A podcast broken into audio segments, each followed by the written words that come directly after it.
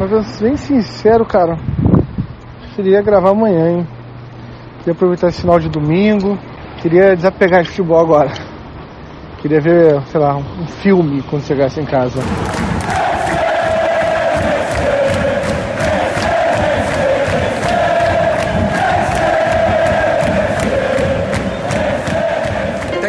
Do Flu, eles estão vendo. Sabe que o Daí é o cara do momento. Junta medalhão com a molecada e vai pra dentro. Flu tá no G4 e a Liberta tô querendo. Pode crer, dinheiro nossa tropa não tem. Tem que apostar nos moleque de Xerém. Vou jogar retraído pra não perder pra ninguém. Porque a nossa meta é chegar na Liberta bem. Pode crer, eu tô daizado. Zaga eficiente e ataque enjoado. Podcast Raiz Tricolor, edição de número 51. Repita, Cabo Daciolo 51. Tem um vídeo de Cabo Daciolo muito bom no YouTube chamado Cabo Daciolo contra Cabo Daciolo. Recomendo assistirem. É um vídeo que eu assisto quase que semanalmente. Um abraço para Abner, meu primo, que me mostrou esse vídeo. E eu me estrago de rir e ele também. A gente se comunica através de frases do Cabo Daciolo. Enfim. Anime seu dia vendo vídeo do Cabo Daciolo, porque esse podcast não vai animar tanto seu dia. Eu sou Gabriel Amaral, esse aqui é o podcast do Jogo Fluminense 0, Grêmio 1. Estou sempre com ele, Fio. Sou eu aqui, como vocês já estavam esperando. Eu só não entendi uma coisa, cara. A gente não tinha combinado que hoje a gente não ia falar do jogo do Fluminense contra o Grêmio, a gente ia falar de Atlético Mineiro e Flamengo. Eu estudei o jogo, fiquei analisando. Eu acho que o torcedor tá muito mais afim de ouvir o jogo do Flamengo, cara. Porque são adversários pelo título, né? Mas a gente tá gravando isso daqui às 2h38 da segunda-feira somente porque você pediu esse tempo pra poder achar alguma coisa pra defender o Odaí, cara. Porque ontem você falou, tem o áudio aí que já abriu o episódio, que é você falando que não tava pensando em futebol ontem à noite, só que eu não botei a parte, eu cortei em respeito a você, a parte que você fala logo depois, porque agora eu não vou conseguir defender o Odair, então eu preciso pensar amanhã em alguma forma e tal, pra poder passar pano pro Odair, e aí a gente grava amanhã de tarde, então acho melhor a gente falar de Fluminense e Grêmio mesmo. Que absurdo, eu queria dizer isso, cara. Ele fica usando a conversa particular no WhatsApp. Cara, só pra avisar, a gente não gravou ontem eu nem fui beber, nada disso. Aliás, o único dia que eu tô bebendo são dias de jogos do Fluminense. Mas foi só no sentido de que eu tava desanimado ontem, saí do jogo desanimado, tá meio pra baixo. Então, além de ser um jogo desanimado de comentar, também seria um jogo onde a gente estaria desanimado. E então eu decidi gravar hoje. Que a gente o jogo era tarde também, né? Já era 11h30, eu acho, algo assim. E aí esse tipo de jogo é melhor fazer de cabeça morna, porque a cabeça fria também não tá, né? Exatamente.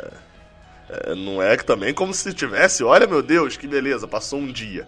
Por isso que eu falo, o Fluminense emplacou uma sequência de vitórias e aí deixou pra perder, agora, né, voltar tipo assim a perder, quando tem uma semana de um jogo pro outro. Aí você fica uma semana. Quinta-feira a gente vai estar achando que tá tudo ruim. E não tá tudo ruim, né? Se você tá ouvindo esse podcast aqui, saiba, não tá tudo ruim. Mas esse jogo também mostrou que também não tá tudo bem, né? Não são mil maravilhas, igual a galera tentava nos vender. Redes sociais. Acima de tudo, antes até de falar de redes sociais, você que tá ouvindo pela primeira vez no Spotify, peço, por favor, pra você dar o follow ou seguir aí no Spotify, que isso ajuda muito a recomendação aqui do podcast. Então, vai aí e aperta o seguir, que isso ajuda demais. Ah, Gabriel, mas eu não sou ouvinte de primeira viagem. Então é porque eu tenho certeza que já apertou. Você que ouve a gente aqui direto, eu tenho certeza que já apertou o follow, então eu sei que isso ajuda bastante. Então, classifica aí a gente, 5 estrelas se você tá no iTunes. Nem existe mais iTunes, né? Acho que é Apple Music, enfim. Se você tá aí, pode classificar no seu agregador, você classifica. E no Spotify você dá follow, que ajuda bastante. Queria dizer outra coisa. Primeiro, siga a gente nas redes sociais, né? Fio_QJ no Instagram e no Twitter. E o Gabriel, ele é diferente, ele tem 2 nomezinhos, que no Twitter é Gabriel Amaral com 3 L's no final e Gabriel do Amaral B no Instagram. Mas marca a gente também, marca ele nos stories quando estiver ouvindo. Sei que não é um jogo muito animador, mas eu sei que vocês curtem o trabalho que a gente faz aqui. Marca zoando o Flamengo. Fala bem assim. Isso. Perdemos de 1-0, eles perderam de 4. Finge assim, nada a ver. Eles fizeram a análise do jogo do Flamengo Atlético Mineiro, mente pra galera, entendeu? Finge que a gente fez isso. Aí, será que o Domenech vai ser demitido? Isso, alguma coisa assim.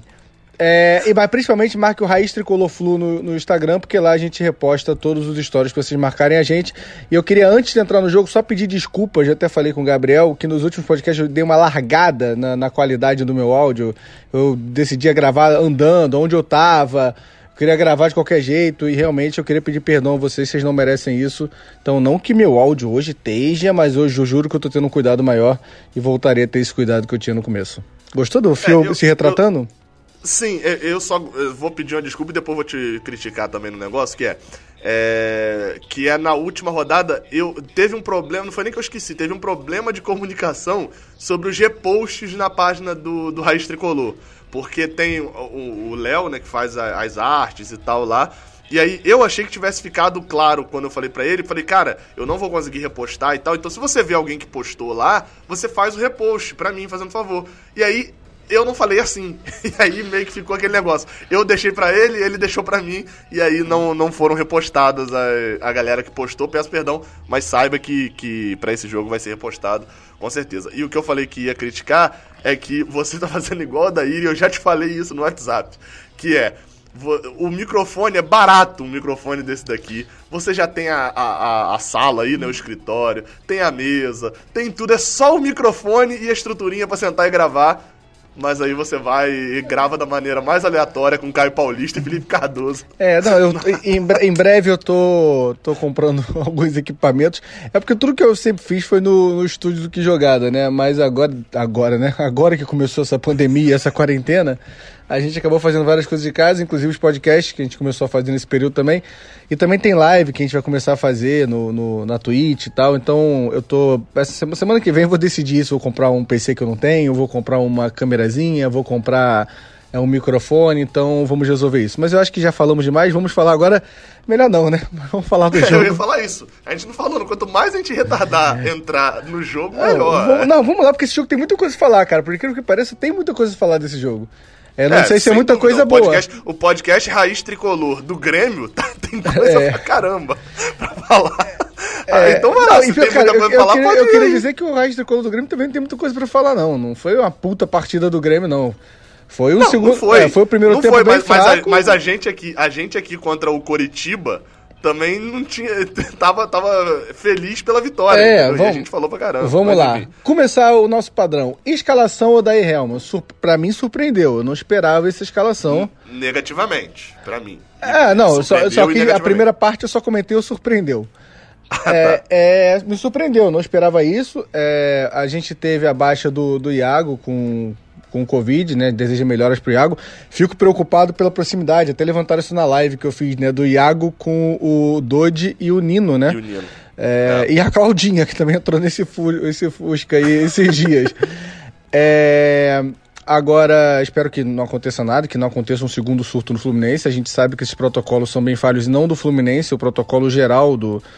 Esse protocolo que meio que existe, mas não existe direito, né? Então eu fico muito preocupado de ter um segundo surto no Fluminense, porque a gente já teve, acho que foram 12 atletas de uma vez, se eu não me engano, mas já existem muitos outros atletas que não pegaram ainda, eu espero que não peguem, não só por não prejudicar o Fluminense, mas principalmente pela saúde deles e dos familiares.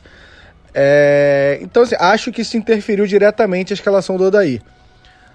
É a minha opinião.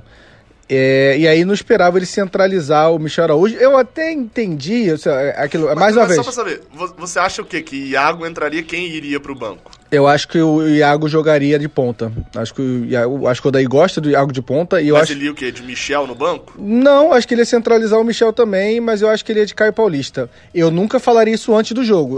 Sairia botar o Caio Paulista? Eu acho que sairia o Caio Paulista, entraria o Iago, tá. E aí jogaria o Wellington pra direita, o que ele fez no segundo tempo. Mas assim...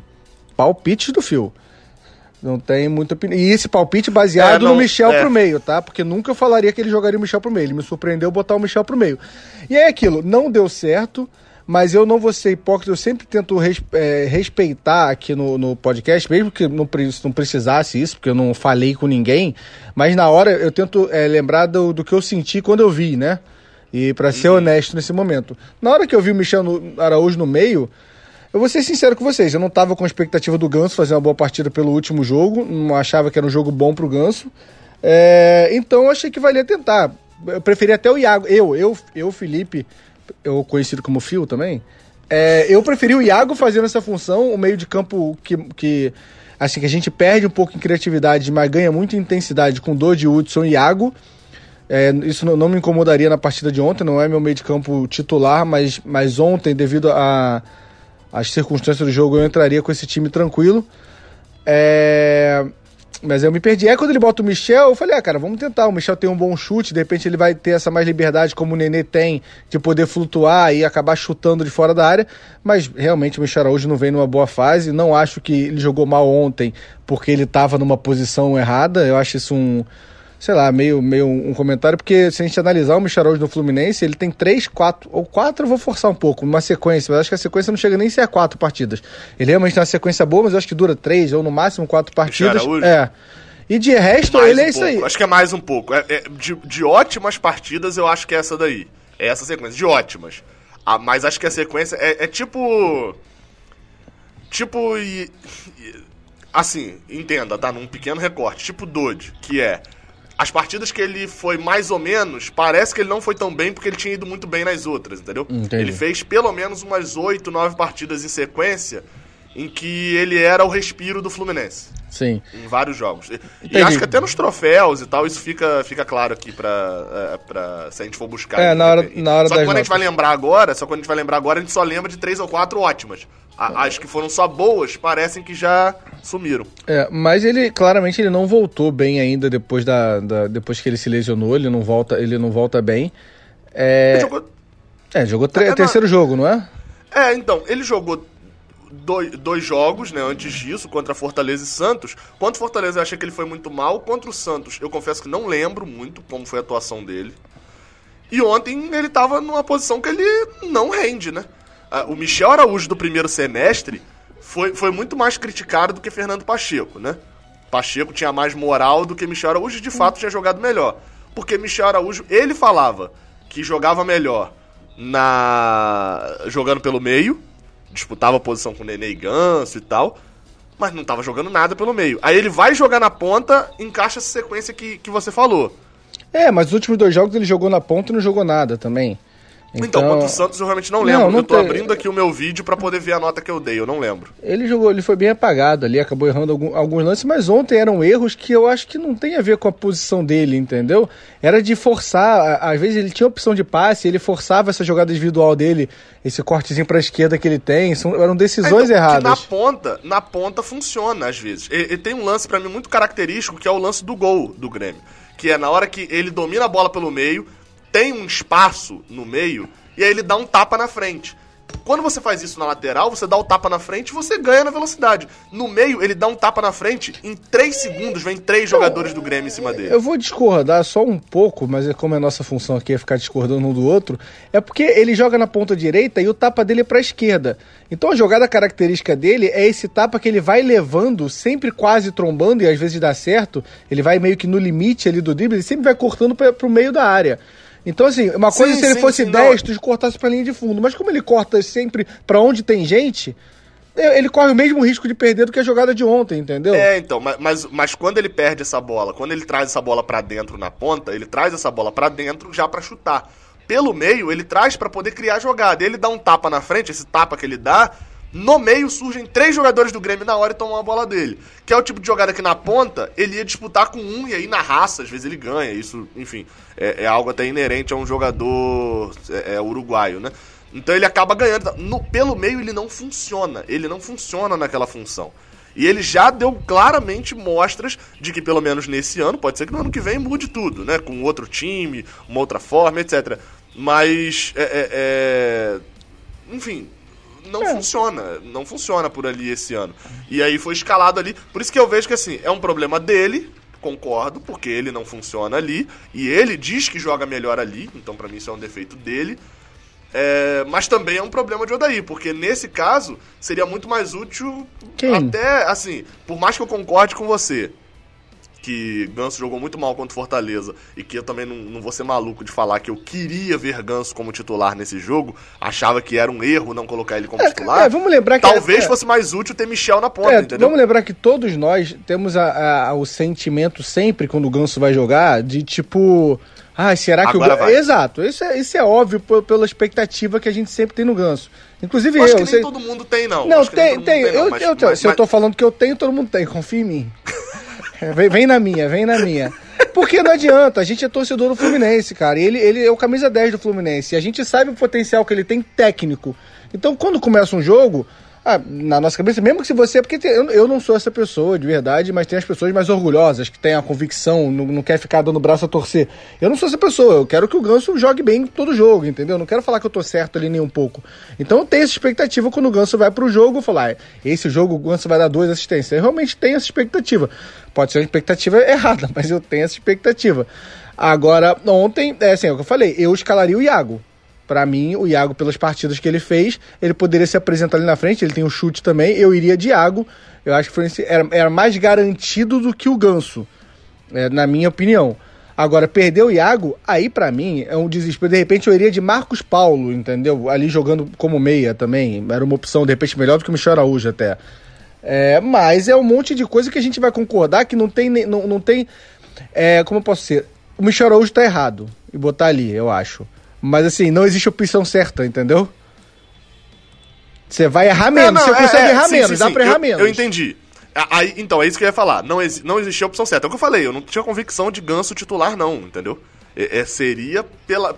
Mas por que eu colocaria nesse ponto? Ou até Miguel, acho que teria mais justificativo de Miguel titular nesse jogo, entendeu? Miguel é que eu já falei que eu não vou discutir o Miguel não existe. Não. Então, eu tô falando assim, um jogador daquela posição. Eu acho que o Marcos Paulo faria mais sentido. Marcos Paulo, boa, lembrou de outro ainda também, tá? Não tem que lembrar jogadores dessa função, sabe por quê? Porque na ponta a gente tinha um jogador que rendeu mais quando ele precisava marcar o lateral que avançava, que era Caio Paulista, e ontem ele não entrou pra fazer isso. Então era muito mais útil ter Michel Araújo, aonde ele jogou bem, concordamos, foi mal contra o Fortaleza. Mas, foi mal contra o Fortaleza, ele tinha uma sequência boa antes, né? Eu olhei aqui minha nota contra o Santos pra Michel Araújo foi 6. Não sei se, então, se foi... Às vezes, enfim, eu discordo da minha análise hoje em dia. Mas, então assim, seria mais útil... Porque dessa forma como foi escalado, ele matou o meio de campo com o Michel Araújo e matou a ponta com o Caio Paulista. Só pra eu não perder, a piada, se ele foi 6 falando espanhol, ele foi um 4. Fica tranquilo. O espanhol, mas quando fala espanhol, tem 2 pontos a mais, sempre. Então, depende, mas aí eu não sou esse cara, né? Eu não posso criar. É igual eu com o Ganso, cara, é expectativa criada, entendeu? Você na hora que vai dar nota, você cara, não quer dar. Cara, não. Você não quer dar, mas cara, você deu 2 pontinhos a mais porque ele fala espanhol, fica tranquilo, é normal. Então, não, eu te garanto que eu não sou esse cara, até porque o nome dele é muito brasileiro, cara. Eu chamo ele de Michel o tempo nome todo. De cantor sertanejo. Se o nome dele... Se o nome dele fosse Churin, aí sim. Aí o cara ganha. Este é Churin. Agora, este é Michel Araújo. Não dá, né? Quem força o Araújo, dá 2 pontos a mais. Miguel Araújo. O Fernando Pacheco. Meteu o Pacheco aí com CTH, sei lá. Aí o cara força 2 pontos. Agora, pra Michel Araújo não dá, né? Se fosse Churin... Que, por sinal, eu adoraria ter um cara chamado Churin. Eu fico muito curioso com a torcida do Fluminense, que a torcida do Fluminense, sem dúvida, é a torcida que queria músicas mais criativas para jogador. Não tem a mínima dúvida. A torcida do Fluminense adora... O Churin, a música tá criada. Exato. Eu queria ver o que é a torcida aí por esse lado, para onde a gente ia, entendeu? Com certeza. A torcida do Fluminense tem uma música do Chaves, né? Tem a música da Bravo, né? O que bonita sua roupa. Sim. Por sinal, se tivesse o meu... Coisa aleatória. Se tivesse o meu casamento, né? Não teve. Eu entraria com essa música, com a melodia do que bonita sua roupa. Não sei se eu acho normal, não. E acho que é uma coisa que você pode se arrepender lá na frente. Só pra te dar... Não, com certeza isso não. Vai... Com certeza isso vai... Eu vou entrar com o quê? Nossa. Aliás, uma dica aqui pra galera. Quem que não assistiu o podcast ou o vídeo do YouTube que também tem, que é a mesma coisa, né? Do Certezas com Julião. Já assistiu, Gabriel? Eu comecei a assistir, mas era 1h e pouca, não terminei ainda não. Tem o momento do Chaves, cara, que você vai ver a opinião do Julião sobre o ódio no coração que ele tem sobre o Chaves. Já não vou assistir. É. Aliás, eu vou assistir essa semana. Assiste, porque eu tô com raiva do Julião, então vou assistir com mais ainda. Cara, só tem um momento, ele desabafa, o assunto não tava aí, o assunto era de séries, Netflix, aí do nada ele pergunta certezas do Chaves, ele solta um desabafo, ele queria muito falar sobre isso. E aí, certeza, os dois começam a rir disso, e aí eles falam que o sonho deles era o Cícero de Mello fazendo a coletiva. E por acaso teve coletiva essa semana, cara. Como ninguém fez essa pergunta, eu fiquei agoniado, cara. Alguém tinha que ter perguntado, o Chaves é supervalorizado? Alguém tinha que ter perguntado pra ele poder se soltar o que ele queria falar. Mas vamos voltar, voltamos ao jogo. Vai, continua aí que eu te encortei na parte do habla. Não, eu só tava me justificando do que você falou de Michel Araújo. Acho que a gente já passou, né? Os dois já opinaram sobre Michel Araújo, sobre o que seria a escalação. É, de resto a gente botaria aí... o Marcos Felipe. Só vale sempre ressaltar, né? Vale sempre... Não, mas eu acho justo e eu até falo isso em alguns vídeos. Isso tem que sempre ser ressaltado, sabe por quê? Porque Muriel ontem fez duas defesas. Uma cara a cara e a outra uma boa defesa. É. Mas soltou a bola. Aliás, vamos falar disso nesse momento. Lembra? Não, vou falar logo agora, porque senão eu esqueço depois. Não. Melhor jogada da partida. Danilo Barcelos e não ser expulso. Eu vibrei como um gol.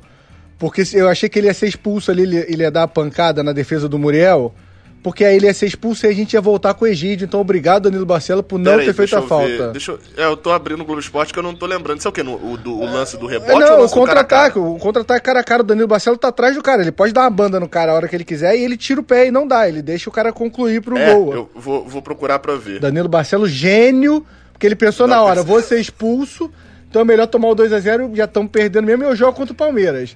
Então... Mas a dúvida mesmo sobre a derrota, do motivo da derrota, a gente vai ficar aqui falando e tal, de não sei o que. Estamos na escalação ainda, hein? Estão 20 minutos. Estamos na escalação. Sim, é porque assim, o jogo, né? O que a gente tem no jogo também, né? Mas acho que a principal o motivo da derrota, quando a gente for ver mesmo, é mais do que qualquer coisa no campo, etc., eu acho que a gente vai ficar entre duas coisas aí.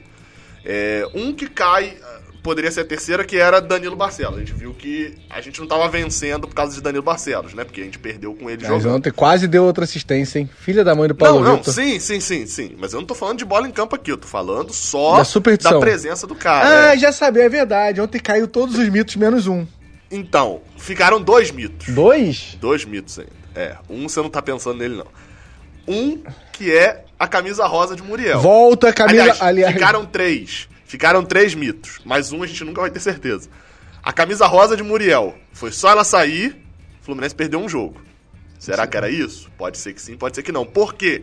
Porque o segundo acabaram as férias de Vitor Lessa, da Rádio Globo, participou no podcast passado. Bota o Vitor Lessa de férias de novo, cara, temos que mexer nisso. Foi só ele voltar de férias, acabou. Pode ser que seja isso. Se ele entrar de férias de novo e a gente voltar a ganhar, já sabe o que pode acontecer. Será que ele manipula? Será que tem mala branca? Porque ele quer... Será que o Vitor Lessa quer uma crise pra poder cobrir o time com uma notícias? Particularmente, assim, eu não posso garantir nada, entendeu? Não posso garantir nada. Caramba. E o terceiro acabou outubro, né? Isso é importante. Esse só ano que vem pra ter certeza. É verdade. Se é o mês. Porque, se eu não me engano, ano passado a gente voou também em outubro. Porque foi aquela época ali de vitória no São Paulo, acho que isso tudo foi em outubro. São Paulo talvez tenha sido em novembro já. Mas foi tipo assim, essa reta de outubro foi... Ou seja, pode ser que outubro seja um mês... Ano retrasado, em 2018, o nosso último gol no ano tinha sido em outubro. A gente só volta a fazer gol de novo em dezembro. Ano passado, em outubro, a gente... Outubro... A gente vinha de uma vitória contra o Grêmio, ganhou o Botafogo, empatou com o Cruzeiro, ganhou do Bahia... Aí, terminou outubro meio bosta, né? Terminou perdendo pro Atlético Paranaense, Flamengo, Ceará, empatando com o Chapecoense. Mas, em 1970, a gente é campeão brasileiro, primeiro título brasileiro em outubro. Porque fez 50 anos agora há pouco, né? Cara, não, eu só joguei aqui pra dar uma tumultuada, Mas talvez... Mas com certeza não era, cara. Porque futebol de antigamente, o campeonato de 1970, era primeiro, o campeão deve ter saído em julho de 71. Que era sempre muito depois, né? Vamos lá. Outubro de 2018 foi muito bom também. Ganhamos o Nacional do Uruguai, ganhamos o Atlético Mineiro, 4-0 no Paraná, Cuenca. Mas sempre a gente perde pro Flamengo em outubro, ainda bem que ninguém... Enfim. Só a título de informação foi 20 de dezembro, tá? A data do título de 1970, do primeiro brasileiro Fluminense. Sempre... Então, o que eu falei? Quase 71 já. É que foi campeão antecipado. Vai. Foi campeão por antecipação na final. Ah, não era final, né? Era quadrangular até, né? É, cara, isso aí é... Tudo lá atrás era um grande carioca. É muito... E o carioca era um grande brasileiro. É muito difícil entender as coisas. Quadrangular passa dois, aí quadrangula de novo, aí desquadrangula, é muito confuso. Não, e era uma cambada, assim, desvirtuou completamente, mas vamos voltar, isso. Mas só um negócio. O Fluminense tem dois exemplos disso, que era uma cagada na fórmula do campeonato, que era tipo assim, sempre... Era uma parte de pontos corridos, né? Igual esse aí, era um quadrangular, acho que tinha o Palmeiras e o Santos também, não sei. Mas tinha o Palmeiras, acho que tava. Sempre era, tipo assim, um quadrangular. Aí os dois times que podem ser campeões se enfrentavam na última rodada. Fluminense e Atlético Mineiro foi assim. Por isso que o Fluminense empata e é campeão. Aí em 95, era um octogonal. Na última rodada, Fla-Flu, os dois eram o único que podia ser campeão. Era uma cagada da galera também de fazer tabela aqui, né? Incrível. Mas tô procurando aqui pra ver o lance de Dodge, né? Que foi o lance que originou toda essa... De Dodge não, de Danilo Barcelos. É nos últimos lances, cara. Mas eu acho que ele não tem nem muita chance de fazer a falta, não. Ele para a velocidade um pouco. Ele tem a chance de fazer o pênalti. É, exato. A falta, não. Ok, mas ele poderia ser expulso. É o Danilo Barcelos. A gente sabe que ele gosta do momento desse. Eu falei, já era, Egídio. Na hora, eu juro, eu vi a camisa do Palmeiras e o Egídio, assim, dentro do campo, assim, ó, na mesma hora. Eu falei, meu Deus. Aí seria o combo do desastre, né, que é Egídio contra um ex-clube, contra o Palmeiras, e Fluminense e Palmeiras no Allianz Parque. A gente não faz um gol lá desde 2017. Meu Deus do céu. Então foi esse desespero de momento. Então obrigado, Danilo Barcelos, por não fazer esse pênalti e não ser expulso. Obrigado por não ser você. Exato. Por exemplo, aquele jogo contra o Corinthians. Na hora, nossa, eu fiquei tenso. Mas vamos. Então, o primeiro tempo, vamos sair da escalação, né? Cara, mas assim, vou ser sincerão mesmo sobre o jogo. É quase que um resumo do jogo inteiro. O Fluminense não teve a capacidade...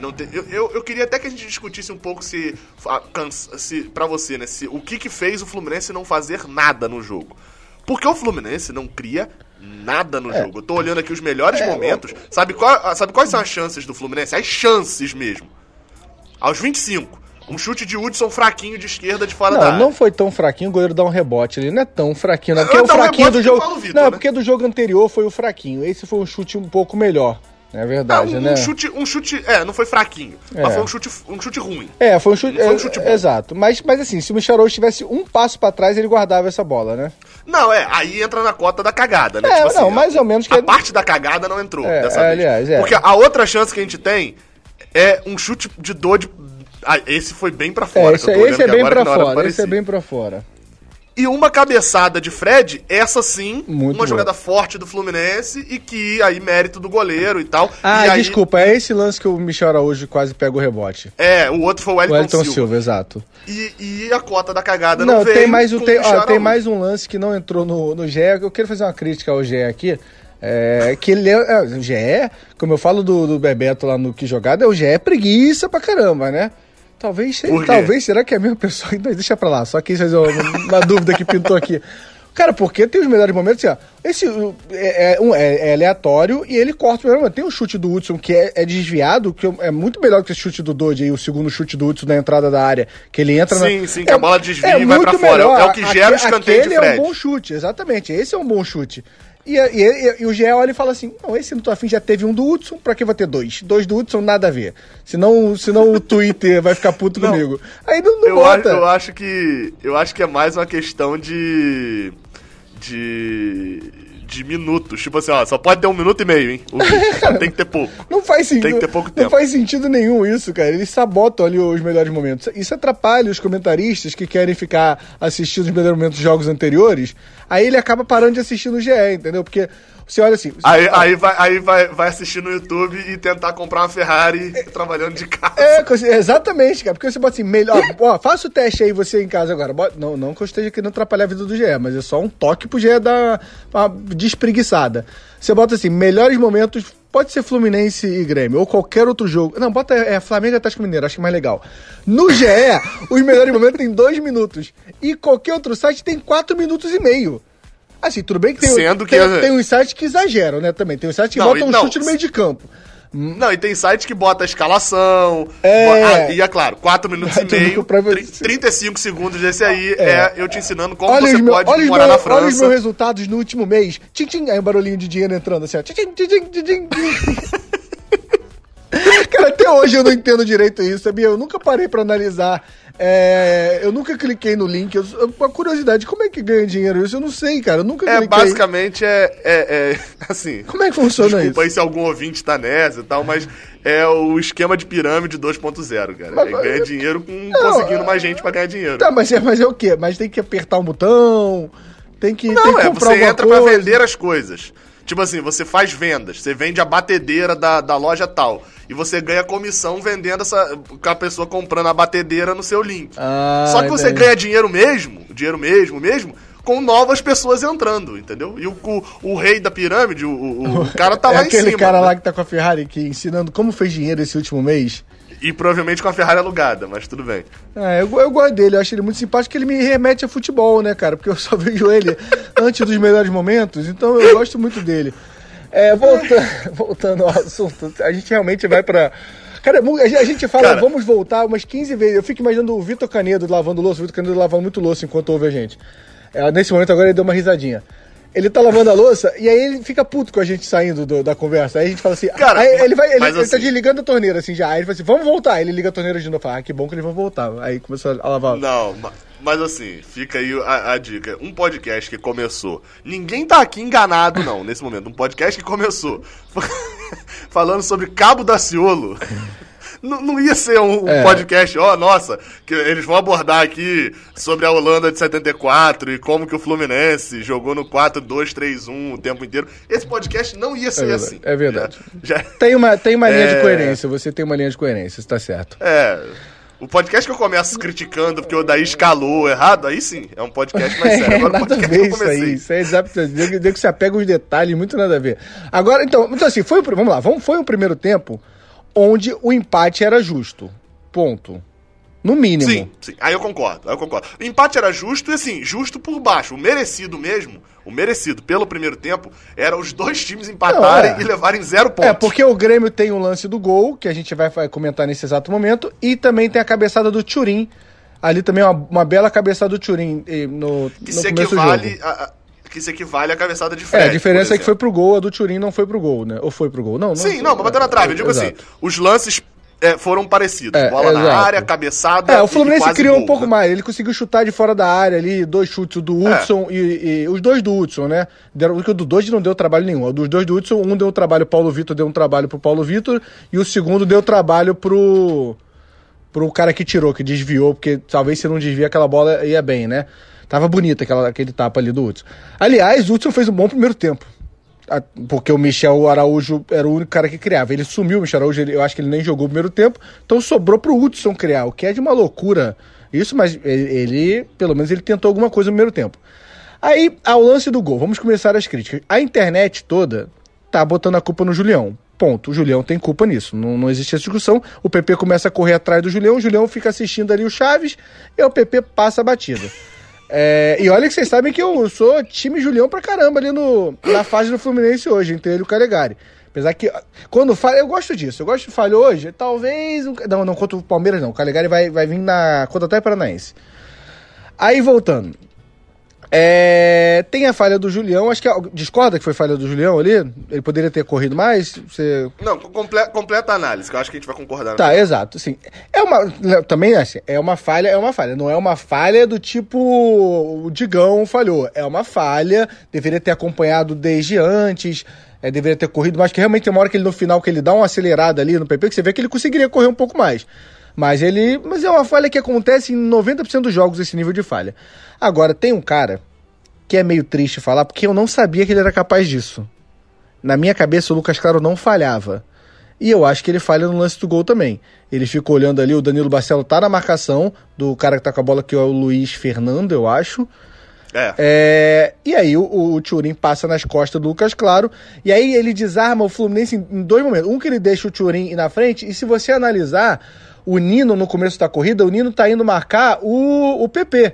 Quando o Nino vê o Lucas Claro tomando nas costas do Turin, ele desiste do PP e vai para cima do Turim. E aí o Turim, muito esperto, consegue tocar entre os dois e acha o PP sozinho, com o Julião correndo, tentando dar aquele sprint final. Então, eu não consigo isentar o Lucas Claro desse lance também, não. Além do Michel Araújo perdeu a bola, né? Então, eu bati em todo mundo nesse lance. Menos no Nino. Não teve culpa nem o Muriel. Minha opinião. Não, pra mim a culpa é de Muriel. Sim. É, talvez só... também. Aí eu vou concordar também, só pra tumultuar. Não, mas assim, o que eu falei que eu concordo é que, vamos lá, a galera acusou o Julião de correr... Até na transmissão do... Acho que é PVC que fala que Julião não acompanhou o PP. Tipo assim, ele relaxa. Julião relaxa em algum momento e tal. Eu acho que é pior do que isso. Eu acho que Julião corre a vera o lance inteiro e não chega no PP. Não corre. Se você analisar o lance, cara, ali na entrada da área você vê que ele corre a vera. Quando ele vê que o Nino vai pra cima do... Pode analisar o lance até aí, se você quiser, enquanto eu fico enrolando aqui falando. Na hora que o Nino vai pra cima do Lucas Claro... ele acelera, ele aperta o R2. Você pode analisar que ele aperta o R2 e ele chega próximo, porque ele estava muito longe do PP. E ele chega próximo do PP. Eu corro com o R1. Mas aí você tá errado. É a questão de... É porque eu sou antigo. É a puta preguiça, é o dedo pra trás e pra frente, cara. Desacostuma a sua vida, para de ser preguiçoso. Aí, voltando, todo esporro gratuito. E aí tem outra coisa. Cara, não, sério, olha o lance aí pra mim, por favor. Isso você vai analisar também, você vai ver essa parte que o Nino começa a correr em direção do PP. Isso também, talvez, deu uma tirada do pé do Julião. Ele olha, não está certo. Aí fala, Nino tá indo. Ok, vou só acompanhar aqui, não preciso dar o gás total. Precisava, né? Porque ele é lateral do Fluminense, ele tá jogando no Maracanã, a gente vai estar brigando pela liderança e tinha que dar o gás total o tempo todo. Mas a cabeça do jogador, de repente, funciona dessa forma. Eu não sei porque eu não sou jogador. Mas se você... Eu tô enrolando pra caramba, você não vê o lance. Eu tô agoniado. Não, eu já vi. Você concorda comigo? Minha conclusão é a seguinte. Ele sabe que errou.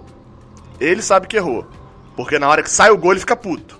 E não é o puto de putz, tomamos o gol. É putz, caraca, nas minhas costas de novo. Porque, se eu não me engano, ele falha do mesmo jeito contra o Vasco. É a falha que ele vira reserva, se eu não me engano, né? Contra o Vasco ele não entra e dá porrada no cara? Então. Não, ele já tava porrada, no banco. Ele sofre porrada, ele tava no banco no Vasco já. Contra o Vasco ele falha. O gol do Vasco foi no finalzinho e entre aspas, é a mesma falha dele, né? Okay. Que a galera fala que foi falha de Marcos Felipe e tal. Então, assim, eu não discordo, não. Eu concordo. Beleza. Eu acho, assim, que faltou velocidade pra ele também, entendeu? Faltou essa percepção. Não, faltou, mas ele não... Ele dá uma relaxada, mas faltou velocidade. Mas eu acho que essa relaxada é muito pela posição do Nino. O Nino, claramente, ele vai correndo em direção ao PP. Ele vê o PP, fala, o Lucas Claro e o Barcelos estão aqui, eu vou pro PP. E aí o Lucas Claro fica no Turim e o Barcelos fica no Luiz Fernando. Só que o Lucas Claro tomou, ele ficou olhando a bola, o Turim foi muito inteligente, passou nas costas dele, recebeu a bola, e aí o Nino desiste de ficar no PP e vai pra cima.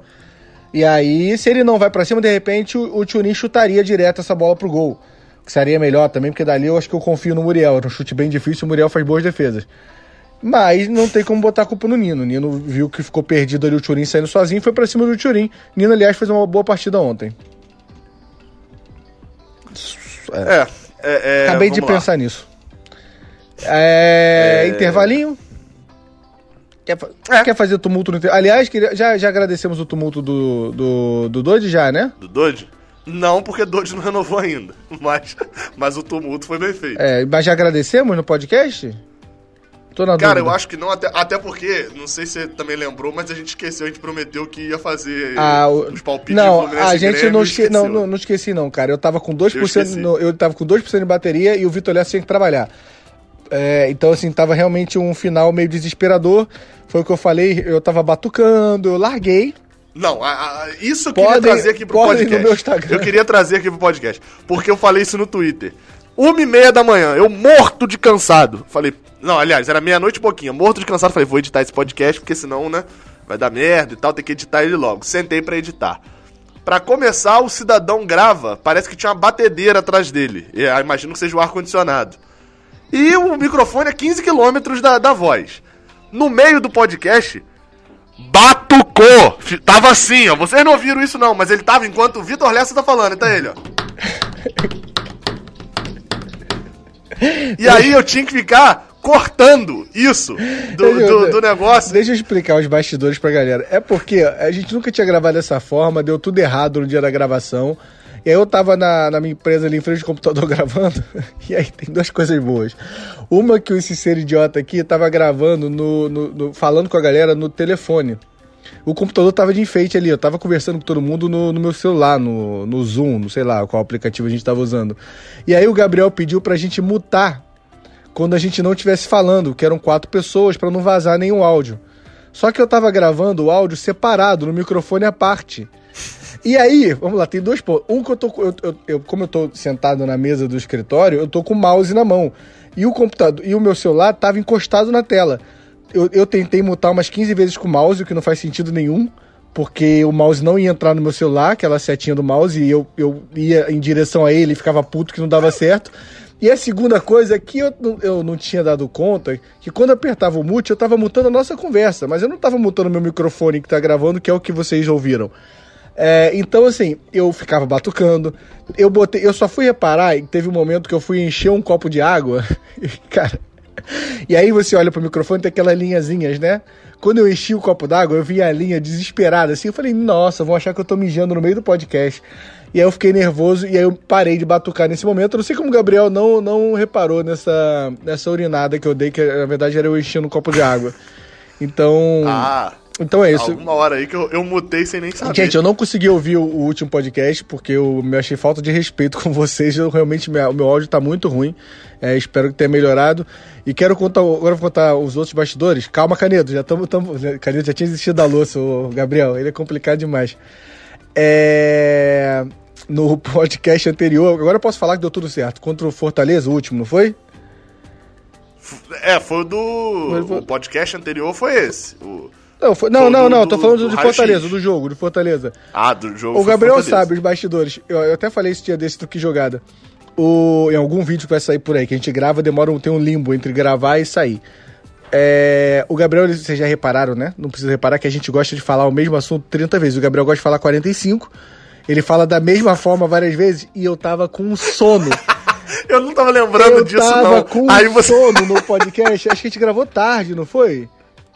A gente gravou de madrugada. A gente gravou... Não era muito tarde. Você que tinha acordado muito cedo. Isso, foi exatamente isso. Eu tinha acordado cedo. A gente gravou, era tipo 11 horas a gente começou a gravar. Cara, eu tava muito destruído, muito cansado. E aí tem uma hora da análise... O Gabriel tá fazendo alguma análise que eu não sei do que é. E nessa que ele emendou... E assim, nos primeiros 1 minuto que ele falou, ele já tinha entendido. Ele tava querendo falar, sei lá, que o Muriel merecia ser banco. Só que ele começa a falar a descendência do Muriel... E aí meu cérebro foi entrando no me obrigando, eu cochilei aqui sentado, eu só vi o Gabriel falando, é isso, né, fio? E eu entro, mas não dá pra reparar, tá? Eu entro muito bem, eu disfarço muito bem, mas eu cochilei, gente. Então, eu queria contar pra vocês os bastidores que rolou entre... Por isso que não tem que ficar gravando de madrugada, entendeu? Porque esse ser aqui, às vezes, tá aleatório. Vamos voltar pro... não, tem um show do intervalo ainda, né? Você tava na entrevista de final de jogo ainda, né? Naquela entrevista no gramado e tal. Show do intervalo. Não, fala aí, você que sabe mais, fala qual o tumulto é. Vocês vão ganhar coisas, você vê se vão ganhar coisas. Assim eu espero. Se vocês não ganharem, aí vocês tumultuem semana que vem de novo. Então, não, tem um padrinho lá do canal que é... Ele é dono de calma aí, ele mandou e-mail também.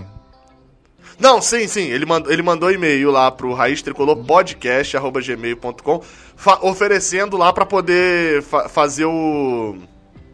Como é que chama? Show do intervalo, né? Isso. E aí, eu tinha falado com ele, eu não falei com ele exatamente ainda não, mas agora ele já tinha se oferecido. Ele tinha se oferecido pra poder mandar umas canecas do Raiz Tricolor, pra eu presentear um padrinho, né? Sortear pros padrinhos do canal. E aí eu incluí mais uma caneca agora nesse momento pra ele mandar... Pra gente poder sortear pros ouvintes do podcast. Isso. O que precisa fazer, ô Fio, pra poder participar do sorteio? Porque a gente também não tem como sortear pra qualquer ouvinte, porque a gente não sabe quem tá ouvindo. É isso, a gente vai sortear, a gente vai fazer um sorteio no post do cara, não faz sentido nenhum isso. Vocês vão entrar no Instagram dele, que é Coé... Olha, Gabriel, como é que é o Instagram dele? Porque eu não tô conseguindo abrir aqui, não. Coé com C. Isso. C-O-E, né, sem um acento, C-O-E... underline personalizados. Isso. É um símbolozinho azul. Isso. Coé, né? C-O-E, underline personalizados. Aí você vai deslizar. Ele tem 63 fotos. É menos trabalho que o Dodge. Na meiuca ali, é o único que tem de caneca. É uma caneca verde rosa... Escrito frase em inglês que a gente não sabia o que era a palavra...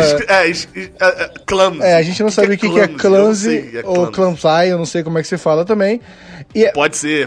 Ou clumsy, né? Exato. Só tem uma caneca lá. E aí vocês vão comentar, eu quero minha caneca, o Gabriel prometeu a caneca pra mim, tomou tu aí. Não, ele vai, não, se ele não sortear a caneca, vocês... Bom, ele vai sortear a caneca. A gente vai sortear a caneca pra quem comentou aqui, entendeu? Pra quem comentar nesse post, quanto mais você comentar, mais chance você tem de ganhar a caneca. A gente vai fazer um sorteio aqui. E tem que... Não, e aí pra ser justo, tem que comentar e tem que estar seguindo a página dele também. Isso. E aí dá uma moral também, né? É, exatamente. Tem que comentar e tem que seguir a página dele, tá? Então, a gente vai conferir e a gente vai fazer o sorteio no podcast da semana que vem. Pode comentar qualquer coisa, tá? Só tem que comentar. Mas sejam... tumultuem bem. Sejam assim, eu quero minha caneca. Não fica comentando 1, 2, 3, 4, 5, 6, 7, porque aí não faz função, né? Não. Só tem que ter palavra pra comentar também. Isso. Eu tô botando as regras aqui. Isso. Eu tô botando as regras. Botando, quero minha caneca. Eu vou ganhar essa caneca. Tem que estar escrita a palavra caneca. Na caneca do Odaí. Pode ser também, se escreve se você quiser. Então, assim, você vai procurar essa foto. É a única que tem de caneca. Eu espero que até esse podcast sair. Ele não postou outra foto de caneca, mas ele não vai fazer isso. Então, mais uma vez, COE, C-O-E, underline, personalizar 2, no plural. Então você começa a seguir e comenta, e semana que vem vamos ver quem vai ganhar a caneca. Vai ser uma caneca do Raiz Tricolor. Vocês vão ganhar pra tomar um café e não dormir durante o podcast, que nem esse ser imbecil, que agora mudou. Agora é um ser que grava tarde, que não tem mais as preocupações, está preocupado com áudio, vai fazer. Então vamos pro segundo tempo, já tumultuamos demais. Quem ficou na dúvida pode voltar. Segundo tempo, final. E aí, só lembrando, então, a gente vai sortear, você tem até a gravação do próximo podcast pra poder comentar. Exatamente.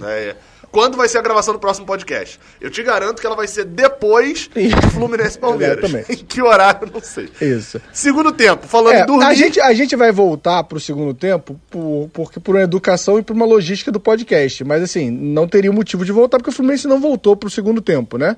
Não existiu esse segundo tempo. Eu até agora não sei o que aconteceu nesse segundo tempo, sendo bem sincero. Não tem explicação para esse segundo tempo na minha cabeça. Eu acho que o time sentiu. O time... Cara, é uma coisa, um fator emocional ali. Eu quase perguntei para Emily ontem. Só que não tinha como perguntar porque ela não conversou com eles ainda, né? Seria uma coisa meio de volta pro futuro. A Emily é a psicóloga que tava no... Agora eu botei como todo mundo tava pra caramba. Eu e o bonde todo vendo a Emily. A Emily, vocês sabem quem é a Emily? É a psicóloga do Fluminense, que no caso do Caio Paulista que foi citado, ontem ela tava no Boteco Tricolor, aliás, ótima convidada. E aí a gente podia perguntar pra ela, porque o time tava abalado ontem, assim, sentiu...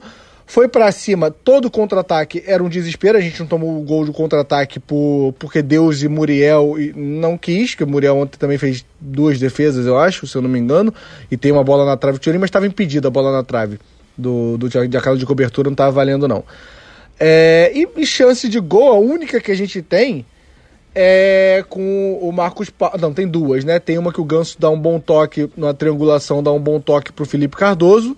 Eu tô falando de alguns momentos do Fluminense, porque depois a gente vai falar do que interessa, que é falar mal do que aconteceu, né? O bem quase não deu certo. Um passe bom do Ganso pro Felipe Cardoso, era um chute até difícil de acertar, ele acerta um chute forte ali, mas é rasteiro, acaba facilitando o Paulo Vitor. E a jogada acho que foi do Luiz Henrique pro Marcos Paulo, o Marcos Paulo... consegue dominar de costas, ele toca... O último lance que ele dá, toca muito bem pro Lucas, o Lucas tem total condição de empatar a partida, mas ele dá um voleio no chão... Lucas. Mas aí... Não, falou Lucas, pode ser Lucas Claro. Não, Lucas Claro faria aquele gol. E aí o Lucas dá um... de cabeça. Dá um voleio rasteiro no Muriel, mas foi um lance muito bom do Fluminense. Aliás, o único lance dois lances, né? Acho que eu não esqueci de nenhum lance não, né, Gabriel? Foram só esses 2, né? Não tem como esquecer. Não, depois teve o terceiro aí. Eu sempre lembro o nome de todos os meus irmãos. Eu tenho um irmão. Eu não tenho como esquecer, entendeu? Talvez, eu só tenho um irmão. Talvez tenha um terceiro lance aí que eu não tô lembrando. Cara, assim, se forçar teve? Muito, você vai achar uma bola que quase que passou perto pra chegar no cruzamento não poderia sair o gol. Não teve, não. Não teve nada. O segundo tempo, no intervalo, entra o Ganso. Não foi no intervalo? Entrou, foi, né? Entrou Ganso e Marcos Paulo no intervalo. Entra Ganso e Marcos Paulo. Saiu Michel Araújo e o Caio Paulista, não é isso? Isso. É, ele... E aí nessa troca ele joga o Wellington Silva para direita. O Wellington Silva era uma coisa que estava funcionando um pouco junto com o Danilo Barcelos. Aliás, os dois... É uma das poucas coisas que salvam um pouquinho. Até ontem também conseguiram fazer umas triangulações ali, onde eles conseguiam um botar o outro numa situação boa para cruzar e para fazer um lançamento. É, então eu não achei inteligente tirar os dois que estavam trabalhando juntos. Marcos Paulo não entrou bem, fez só esse lance, mas não achei que entrou bem como ele entrou contra o Santos ou Fortaleza. O Santos Fortaleza é um jogo difícil de definir. Não, peraí. Deixa eu só entender primeiro de quem que você está falando. Marcos Paulo. Tá. Ele entra bem contra. Ele entra bem contra o Santos, ele faz gol. Contra o Santos. Não, além de fazer o gol, ele cria aquele lance do Fred também, né? É isso mesmo. É, e ontem eu não achei que ele entrou bem. E o Ganso e o Michel Araújo era... Assim, vamos lá. O Michel Araújo e o Ganso, pra mim, o Michel Araújo foi... Cara, é difícil essa definição. Vou tentar explicar. O Michel Araújo foi apagado. Ele não pediu a bola, ele se escondeu do jogo. O Ganso... Ele fez fazer a função do Dodge praticamente, ele ia lá atrás o tempo todo puxar a bola, só que aí depende do humor que você tá com o Ganso, você pode chamar de desatenção ou de displicência, entendeu? Eu só queria botar um terceiro aí, eu acho que nem desatenção não dá pra chamar não. É apatia, eu acho que é melhor apatia ou displicência. Por que eu tô colocando apatia? Que é aquilo que eu achei a palavra para aquilo que eu sempre falo de... Ele entra, com 1 minuto em campo, ele faz um desarme na entrada da área. E aí, ele vai e erra um passe. E erra outro passe, e daí pra frente não sai... Ele fica apático no jogo. Cara, tem um lance... Tem vários. De... Não. É porque você comentou, não lembro se foi você que comentou, até esqueci. Não lembro nem aonde eu falei isso, enfim. Acho que foi na live de ontem que eu falei isso, mas não falei tão bem. Eu tava passando pelo Twitter e vi um lance de Zidane, um vídeo, um compilado de Zidane. Se você ver os passes que Zidane tá dando, e você for ver o passe que Ganso ontem dá pra Felipe Cardoso... Eu sabia que viria risada, por isso que eu... Não, mas eu não fiz nenhum disclaimer. Risada de concordar. Eu acho que eu sei por onde você tá indo e vou concordar. Eu achei o comentário bom, a analogia boa. Não, então, eu não quis fazer disclaimer antes. Mas se você olhar o passo que ele dá a Felipe Cardoso antes, é do mesmo naipe, assim, é o mesmo estilinho. Sim. Qual era a diferença? Não era Zidane ou até Ganso. Então, mas assim, o que eu quero dizer com isso? É que Ganso, você vê que ele tem a qualidade, cara. Mas às vezes, o jogo é igual de ontem, e aí é onde fica a dificuldade, se é displicência, se ele tá pensando só nele e tal. O jogo de ontem era pra dar passe no pé. Exatamente. Primeiro ele ganhar essa confiança de passe no pé, pra depois tentar dar uma forçada igual ele deu com o Felipe Cardoso. Qual que é o problema disso? Quanto Fortaleza ele tava errando o passe no pé. Quanto Fortaleza ele não tá forçando tanto. Ele tá tentando dar passe normal e tá errando. E ontem foi um show, não foi nem só Ganso não. Teve uma hora que o Luiz Henrique domina e toca pro lado e só tem um jogador do Grêmio. E ele toca no jogador do Grêmio. Eu acho real que o segundo tempo ontem teve o time tava abalado com alguma coisa, sentiu. Não sei o que aconteceu, mas era assim, era um pane geral. Tem um lance do Luca também, bem característico. É o primeiro lance dele, que ele pega a bola e inverte pro Daí. E assim, a bola vai no pé do Daí, ele tem até esse mérito. Não, aquele lá foi um tapa na cara. Luca pegou o torcedor que reclamou de Felipe Cardoso, de tudo, e deu um tapa na cara do torcedor e falou, aprende, eu sou ruim também. Cara. E o melhor, assim, eu achei bom, eu nunca tinha visto isso.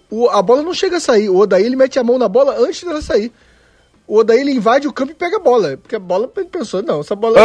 E ele toma o esporro do bandeirinha. Ele entrou, ele falou, meu Deus do céu, acho que ele ficou agoniado, ele queria acabar logo com aquele lance, ele dá 2 passos, mete a mãozinha na bola e bota lá pra fora. Eu nunca tinha visto um técnico botar a bola pra fora. Foi a primeira vez que eu vejo um lateral ocasionado pelo técnico. Fluminense bateu por último no técnico. Inventando coisas novas no futebol. Foi bizarro esse lance, assim. E pior que ele inverteu com tanta convicção que eu juro que dentro de mim, em algum momento, falou, boa, tipo, inverteu o jogo. Pensei, boa! Jogou no jogo. Aí a bola vai vindo, não tem ninguém. Eu falo, meu Deus, não tem ninguém ali. Mas era assim, não é aquele que o Julião tava perto, tentou dar uma corrida e não alcançou, que ele errou um pouco. Ninguém nem fez força, não tinha ninguém, entendeu? Só o Odaí, entendeu? Se o Fluminense estivesse jogando de azul, talvez eu entenderia. Mas não era o caso de ontem. Voltando. Não, mas assim, só pra colocar, eu fiz a piada aí de Luca do tapa na cara, mas nada justifica não, tá? Luca virando o jogo desse jeito é titular no time que tem Felipe Cardoso. Mas vai lá. Não, foi um exagero, Sabe por quê? Porque se ele virasse o jogo e fosse Felipe Cardoso dominando a bola ia pra Odair do mesmo jeito. Não, mas aí você tá exagerando, é um monte de si, o que ele fez ali não pode fazer, aquilo ali é um absurdo. Não, não pode, mas o que o Odair fez colocando Felipe Cardoso também não pode fazer também não. É, um ponto. Agora vamos lá, vamos por parte.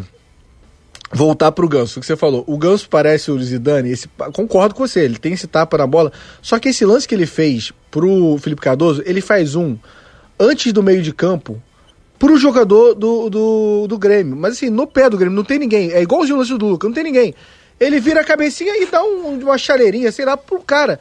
Tem um lance... Se o Fluminense estivesse jogando de azul, dava pra entender. Aí tem um lance também que é bom, que assim, ele pega e dá um toquezinho olhando pro outro lado. E assim, quero ficar pensando, o que tá acontecendo? Assim, o pessoal tá entendendo que a gente tá perdendo. E aí o Odair mexeu... Ali não ia resolver a nossa vida, né? Mas assim, só pra entender. Nos últimos 5 minutos a gente tinha em campo Luca, me ajuda aí se eu esqueci alguém, Luiz Henrique, Marcos Paulo, Felipe Cardoso, 4 atacantes e o Ganso. Não é isso? Aham. Pra jogar uns 5 minutos. A jogada que a gente tenta trabalhar a bola com o Luiz... Não, tinha mais um, não tinha não. Não, era só esses 4 mais um. O resto... Não, Ganso 5. Aí atrás a gente tinha Dodi e os 4 da defesa. 5, tá certo, 10, tá certo. O Hudson tinha saído, isso.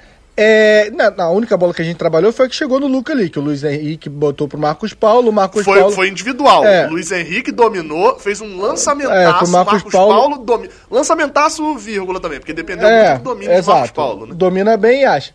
Agora, do resto, aí assim, eu queria muito entender. A gente tá com 4 atacantes, o time do Grêmio todo recuado, o Ganso ficava pedindo a bola quase na nossa área, e acabou. E aí a gente, assim, o nego inventava de fazer um lançamento gigante. Era hora de ir pro abafa, fazer igual a gente fez contra o Sport, e tentar tocar a bola, e tentar achar essa bola na entrada da área. A gente ficou tentando começar a jogada lá de trás, assim, de uma forma que eu não tava conseguindo entender. Não era que o Ganso veio pegar a bola lá atrás e pra sair jogando. Era meio que ali pra ser o lançamento, era uma coisa, assim, mas foi uma coisa que eu tava sem entender, perdido. O time não entrou em campo ontem, nesse segundo tempo. Todo contra-ataque era um gol, porque realmente a gente estava com o time todo postado na frente. Então a gente acabou dando sorte. Mas é um segundo tempo, assim, pra esquecer. Total Fluminense. Quer falar algo do segundo tempo? Que eu já ia sair um pouco do segundo tempo agora. Não, eu vou pra votação. Só pra falar... Não, antes da votação, então. Vou falar assim... acho que é importante a gente falar, você vai querer falar também. É o fim do mundo... A derrota pro Grêmio não é o fim do mundo. Não, mas porra, não tumultou minha vida aqui não. Aí depois eu durmo e você reclama. No dia que eu dormi, quando acabou o podcast, eu falo pro Gabriel, eu dormi, cara, eu tô muito cansado. E no fim... Ele não gravou isso. Isso foi na metade, isso foi tipo na metade que eu dormi. E a última frase... O Gabriel decidiu não acabar o podcast e eu tava com o olho ardendo, eu queria que ele calasse a boca.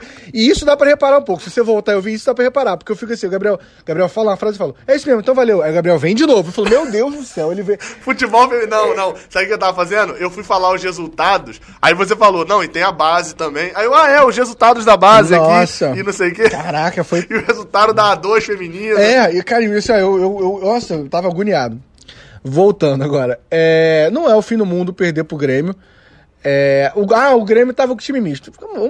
Vamos parar pra analisar que esse time misto do Grêmio aí é um timezinho que o Paulo Vitor Vanderlei... É do nível do Fluminense.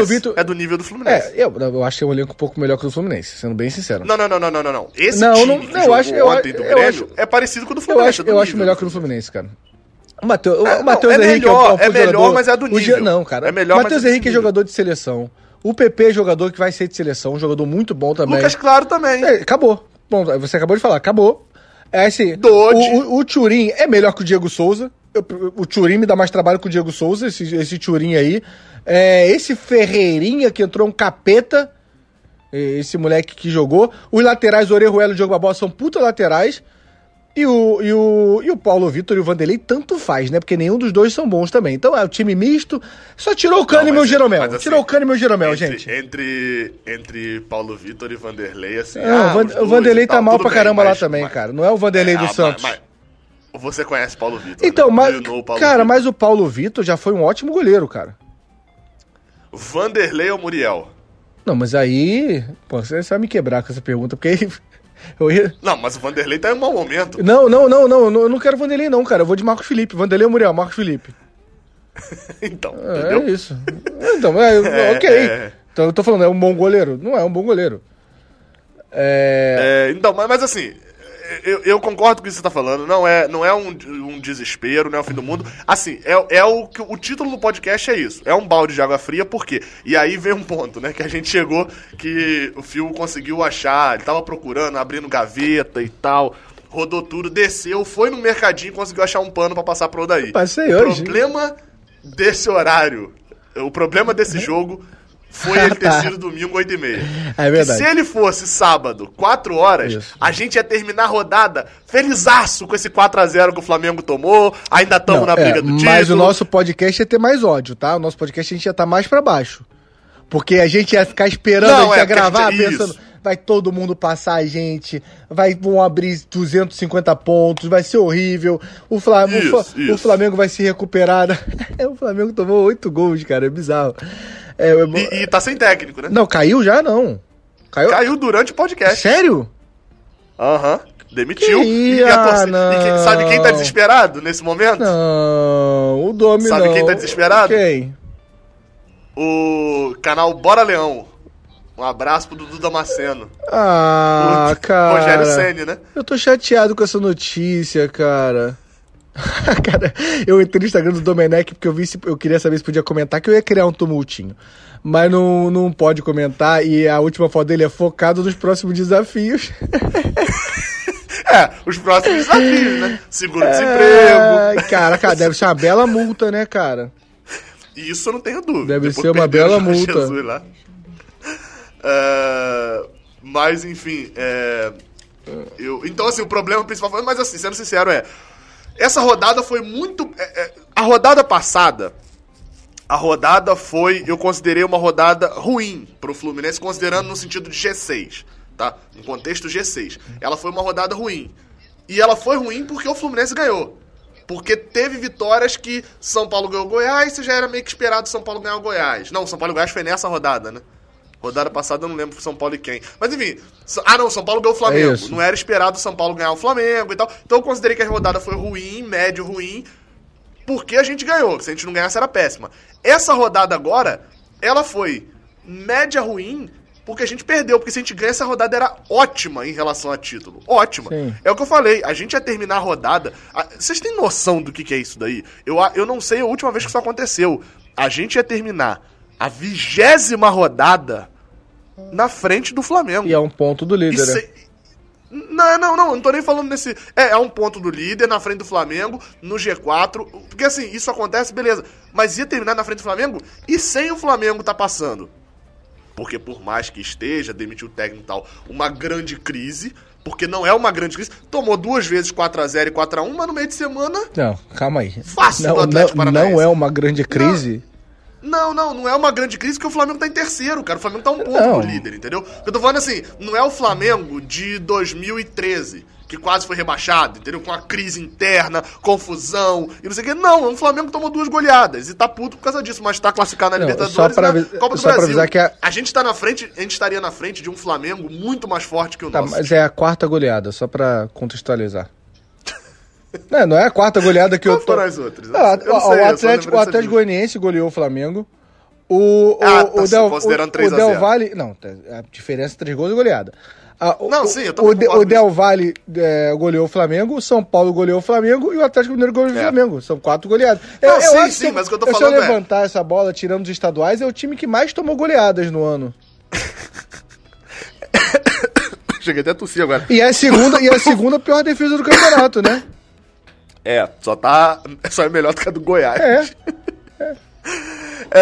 Tudo bem que é do Goiás, tem time com jogo a menos, que pode ser que passe, né, do Flamengo. Cara, não vale a pena a gente emprestar o Matheus Ferraz? Porque a gente tá com muito bom zagueiro pra eles. Tá sobrando, o cara tá... Não, cara, Frazan tá voltando a jogar agora. Cara, empresta... Tá precisando de dá ritmo. O Ferraz e o Frazan pra eles, cara, um empréstimo com direito à compra no final do...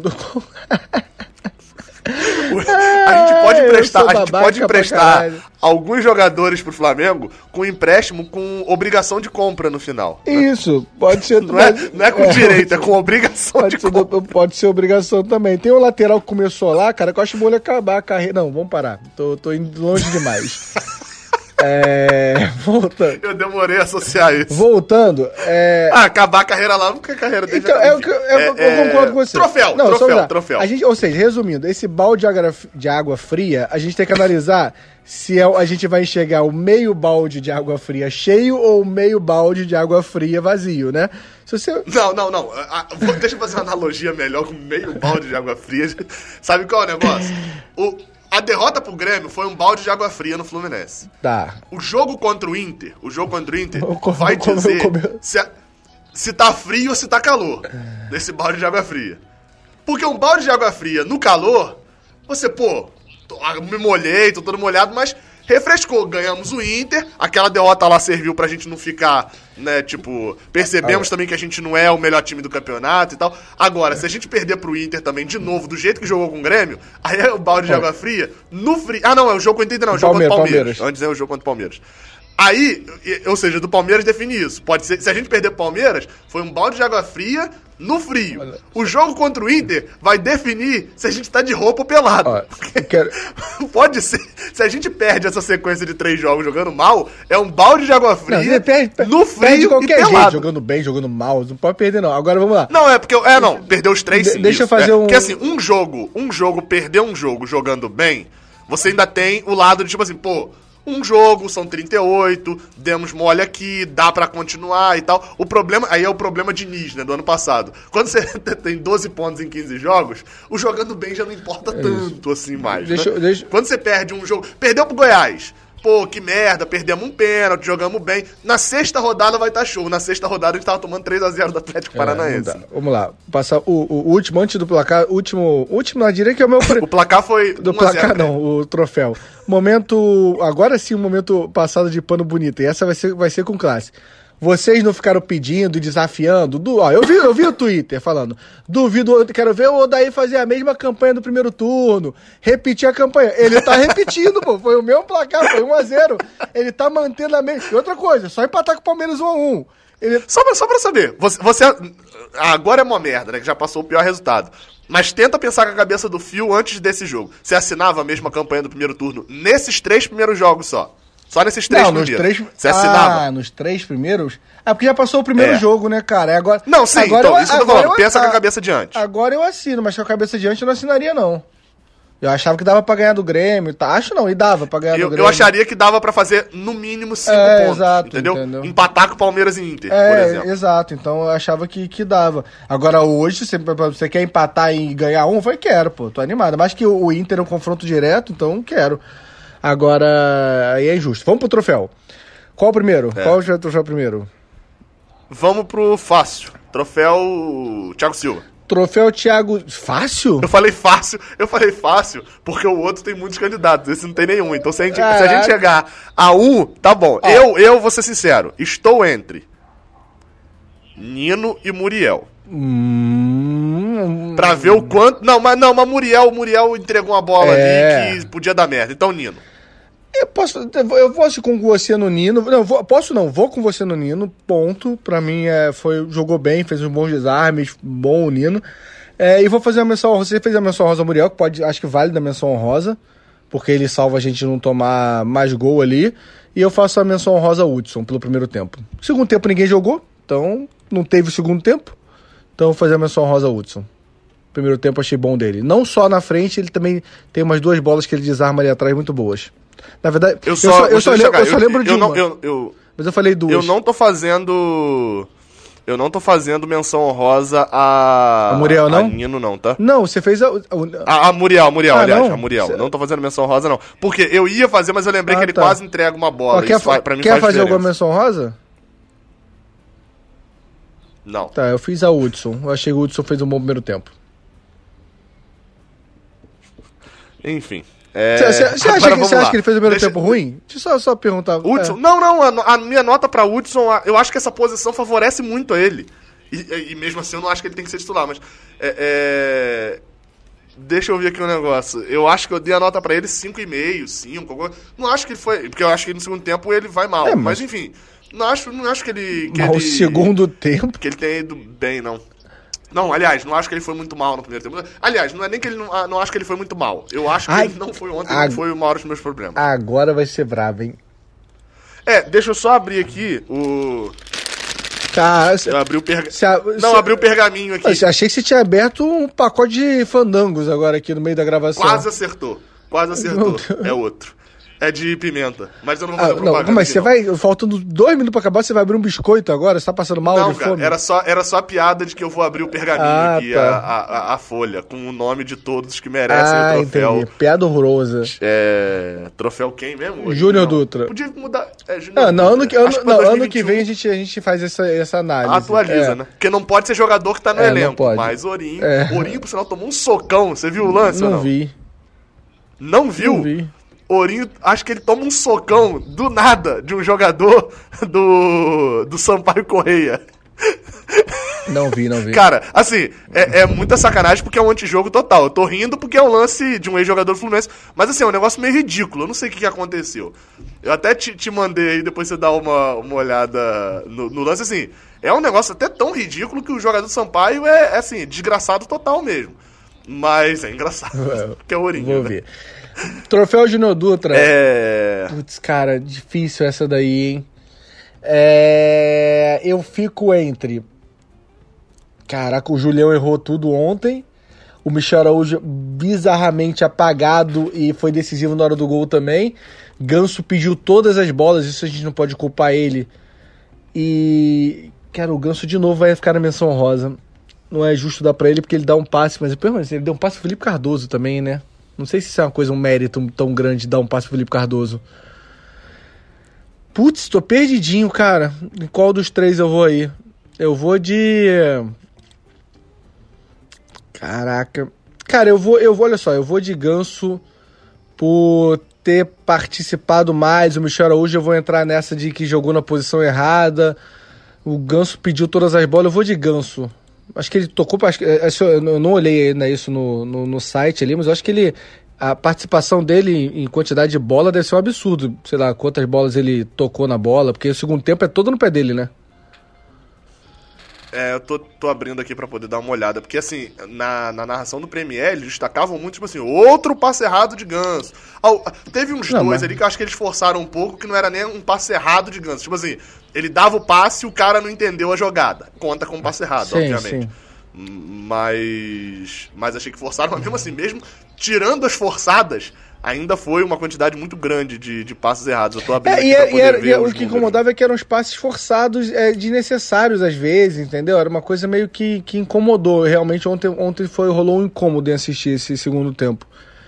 Eu tô olhando o mapa de calor aqui, ele até habita todas as áreas do campo. Ele habita tudo, ele pega todas as bolas e ele vai... Ele erra em todas as... exatamente.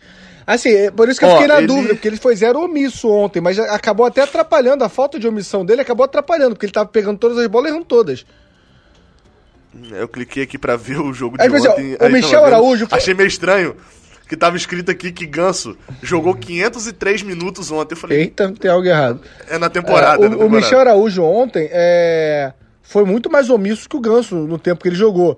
Mas, assim, atrapalhou menos o Fluminense, entendeu?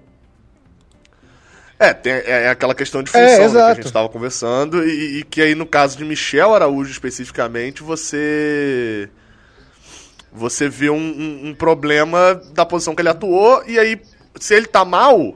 Né? Se ele já está mal...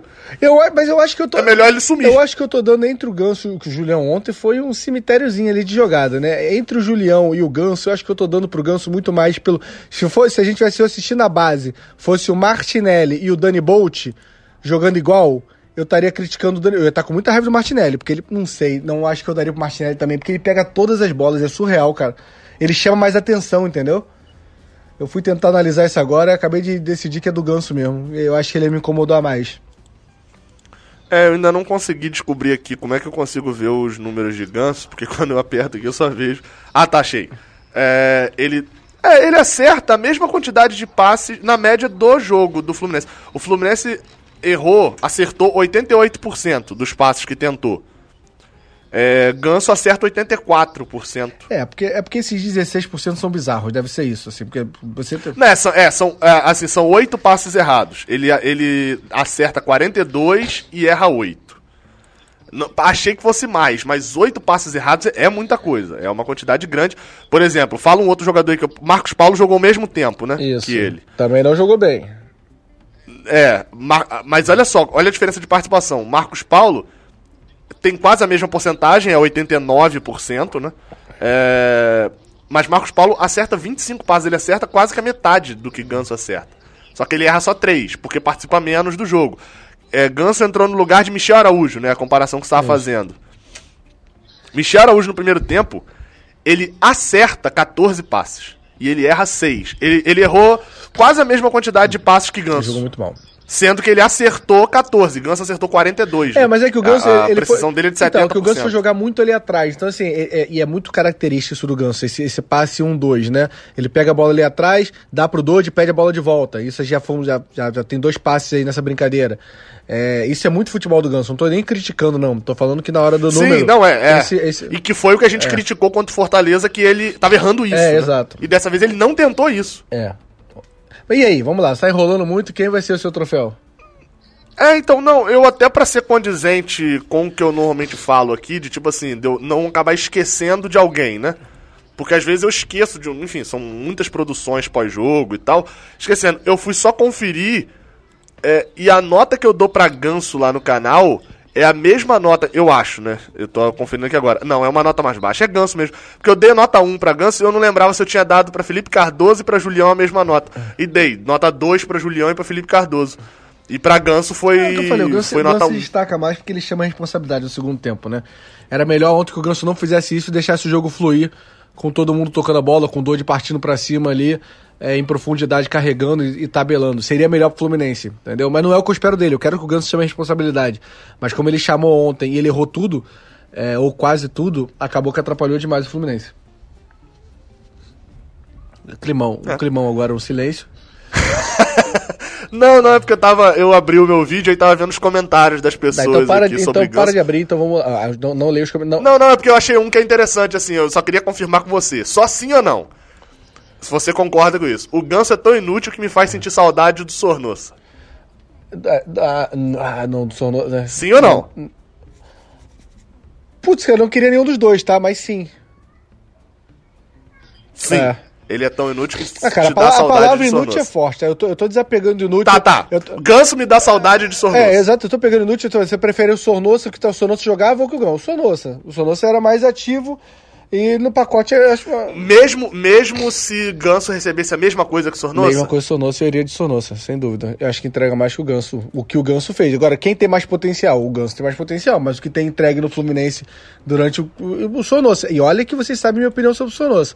Eu perguntei justamente por essa sua opinião ser negativa sobre os dois. Por quê? Porque a minha opinião, assim, com muita calma nesse momento, ela é positiva sobre os dois. O que eu digo positiva? Porque eu vi um 2019 bom de Ganso e eu não achava Sornosa esse problema todo, não. Então, assim, são opiniões divergentes a minha e a sua nos dois casos. E eu discordo completamente do seu. Eu, não me faz ter saudade do Sornosa, justamente porque eu gostei mais do 2019 de Ganso do que do 2018 de Sornosa. Mas eu acho que Sornosa tinha mais... Qual foi o termo que você usou? Não é possibilidades, era futuro. Expectativa. Potencial. Eu tinha mais expectativa hoje sobre Sornosa, porque Sornosa era mais jovem e podia desenvolver. Mas, enfim, discussão completamente inútil. Já que Cabo Daciolo não foi eleito. Então, o que as pessoas precisam fazer? Postar no seu Instagram que estavam ouvindo esse podcast, zoar o Flamengo. O Flamengo não tem nem técnico mais, nem pensem em vir. O Flamengo podia pegar o melhor técnico brasileiro do Campeonato Brasileiro, né? Cara, vocês vão começar essa discussão, mas eu quero ver o bonde que defendeu aí, depois do Fla-Flu, que o o Torrent é um absurdo, que ele não dorme, que acorda cedo pra treinar, que homem maravilhoso. Tá aí, tomou 15 porradas e saiu. Mas assim, uma coisa não anula a outra também, né? Não é porque o cara... Não, é o Ábula, também pra caramba. O que você acabou de fazer foi o seguinte... É o Abelão, olha aí, é o Abelão. O cara... É o Abelão deles, é o Abelão lá que fala catalão. Vá pra porra também, tô estressado com isso. Vamos encerrar, porque já tem 1h20, eu tô ficando com a alegria. Olha aí, ó, esse cara aí, ó, olha o filho da fulana, ó, virou ladrão, mas tá vendo? Bebe água. Você fica falando aí, bebe água e tal, o cara virou ladrão e bebe água, amigo, tem que beber água, não tem. Eu valorizo umas coisas que não dá, não, o cara é horroroso. Mas você sabe quem é o, é o melhor técnico brasileiro? Bom, ó, vamos lá. O Cudê tá saindo do Inter, ou abandonando pra ir trabalhar no Celta de Vigo. O Celta. O único Celta bom que existe é o que fica na minha rua aqui, cheio de ferrugem. O cara vai pro Celta. Se pelo menos fosse pro Onix de Vigo, né? Mostra o tamanho dele. Mostra o tamanho do Cudê. O Cudê pequenininho. Mostra qual o tamanho do Cudê. O cara aceita a proposta e vai pro Celta. Desculpa, o Celta não é nada do lado do Internacional, é um absurdo um negócio desse, mostra como... Minha obrigação sabe pra, que... Como, não, sua obrigação como errado. Jornalista aqui... Não, minha obrigação só passar a informação, ele não tá indo pro Celta só porque o Celta é o Celta. É porque é confusão interna com dentro do Internacional também. Interessa, o pessoal não pode sair pra ir pro Celta, não interessa, o cara tá no puta carro, aí quer trocar o teu carro por um Celta? Ah, eu vou no Celta, o meu carro tá com o ar quebrado. E daí, irmão, conserta o ar, não vai pro Celta, seu imbecil. Aí o Domenech tomou 15 goleadas e saiu. E tem o Sampaoli, que o Sampaoli eu gosto. Ele é exceção da regra, eu gosto de Sampaoli. Então, vamos lá, só pra acabar. Do nada, aliviou. Mas eu gosto, Sampaoli. Veio jogando, você veio jogar assim. Passado, pô. Só que é maluco, abrindo a lixeira. Você vê abrindo a lixeira, pra quem assistiu o Pica-Pau, veio igual o Luiz espalha lixo, jogando lixo, chegou na bancada aqui, não, São Paulo aqui, o paninho aqui, dá animada. O São Paulo é um bom técnico, eu queria São Paulo, é um bom técnico. Não, mas assim, só pra destacar, isso tudo começou com eu fazendo a piada e você não entendendo, tá? Porque eu falei que o Flamengo poderia contratar o melhor técnico brasileiro do Campeonato Brasileiro. Quem é o melhor técnico brasileiro do Campeonato Brasileiro no momento? O Abel. Não, Fernando Diniz. Não, cara, São Paulo é o quarto. Que é melhor? Cara, você já imaginou Diniz no Flamengo? Cara, é o meu sonho, eu tatuaria essa Diniz no Mengão. Não, cara, não deveria ser seu sonho, sabe por quê? Porque se der certo, você fica triste duplamente. Não dá certo, é o Diniz. Aguarde o final da novela de 2020, você que tá torcendo pro São Paulo. É o Diniz. O Diniz é um livro que você sabe já o final, entendeu? É a história do Chapeuzinho Vermelho. No final, o caçador vai matar o lobo mau. Todo mundo sabe dessa porra. Agora vamos. Você tá me irritando, cara. Eu tô ficando com alergia. Pra acabar, Fluminense e Palmeiras. Tá, podcast... Número 51, parte final, para lembrar no final do campeonato. Lembra quando o Diniz for demitido também, ô cacete. Quero ver se anota isso aí, não perde não. Marquem o Gabriel quando a demissão do Diniz nesse momento. Mas vai eliminar o Mengão quarta-feira. Vamos, Diniz! Agora... Muda totalmente. Diniz, tô brincando! É piadinha minha, Dinizão. Vamos com tudo. É nessa quarta já? É quarta-feira. Vambora, Diniz. É em São Paulo ou é no Rio? Aí eu não sei. Aí você vai no podcast Remadores... Raiz Tricolor. Não, vamos lá. Jogo contra o Palmeiras vai ser um grandíssimo 1x0. 0x0. Não, cara, vamos parar pra pensar um negócio. Olha só, eu preciso dar esse histórico pra você, que acho que você tá se esquecendo. 1x0. O Fluminense nunca... Ué. Nunca pontuou! O Fluminense nunca pontuou no Allianz Parque. O último gol do Fluminense foi feito em 2017. Graças ao Marco Júnior. O Marco Júnior poderia ter pontuado. Perdeu o gol no último minuto de cabeça. O jogo ia ficar 2x2, eu acho. O 2x1, né? O 2x1. Esse foi o último gol? Esse foi o último gol? Não, foi em 2017. Tá, esquece, cara. Esse jogo... Vamos lá, não lembro. Vamos focar. O jogo vai ser... Eu dou o meu, se tá o seu. O jogo vai ser 1x0. Gol de Danilo Barcelos de falta. Essa ninguém esperava. Aos 17 minutos do primeiro tempo, Danilo Barcelos faz de falta um frango do goleiro, que não vai ser o Everton, vai ser o outro goleiro, que eu não sei se é o Jailson e tal, vai ser uma falha dele, e aí o jogo todo passando sufoco, e vai ser uma daquelas partidas que o Muriel vai fechar o gol. É isso! Cravei! Você fez muita aposta errada. Você botou um combo, cara, de coisa. Vem, vai no teu combo agora, vai lá. Então, respeitando... Caraca, eu botei aqui pra ver os melhores momentos de 2017, pra ver se é esse jogo e tal. Apareceu o Reginaldo. Não, então para de ver. Olha a escalação do Fluminense, rapidinho. Júlio César, Lucas, Henrique, Reginaldo e Léo Pelé. Aí o meio de campo até não é tão ruim. Aquele Luiz Fernando, o Wendel, esse Calazans, jogo Luiz Fernando quebra a perna. Eu tava nesse jogo aí. Calazans, Scarpe, Marquinho, Henrique Dourado. Henrique Dourado, o bom, né? Esse é o Henrique Dourado bom. Que é o de 2017. Sim. Isso. É o Henrique Dourado bom. Agora, essa defesa com Reginaldo, Henrique e Lucas e Júlio César, dá pra entender claramente por que foi 3x1 Palmeiras. Então, mas tava 2x1, o Marco Júnior perde um gol absurdo. O gol do Fluminense foi passe, acho que de Léo Pelé ou de Calazans. Caraca, então eu vi o último gol, lá, acabei de descobrir isso.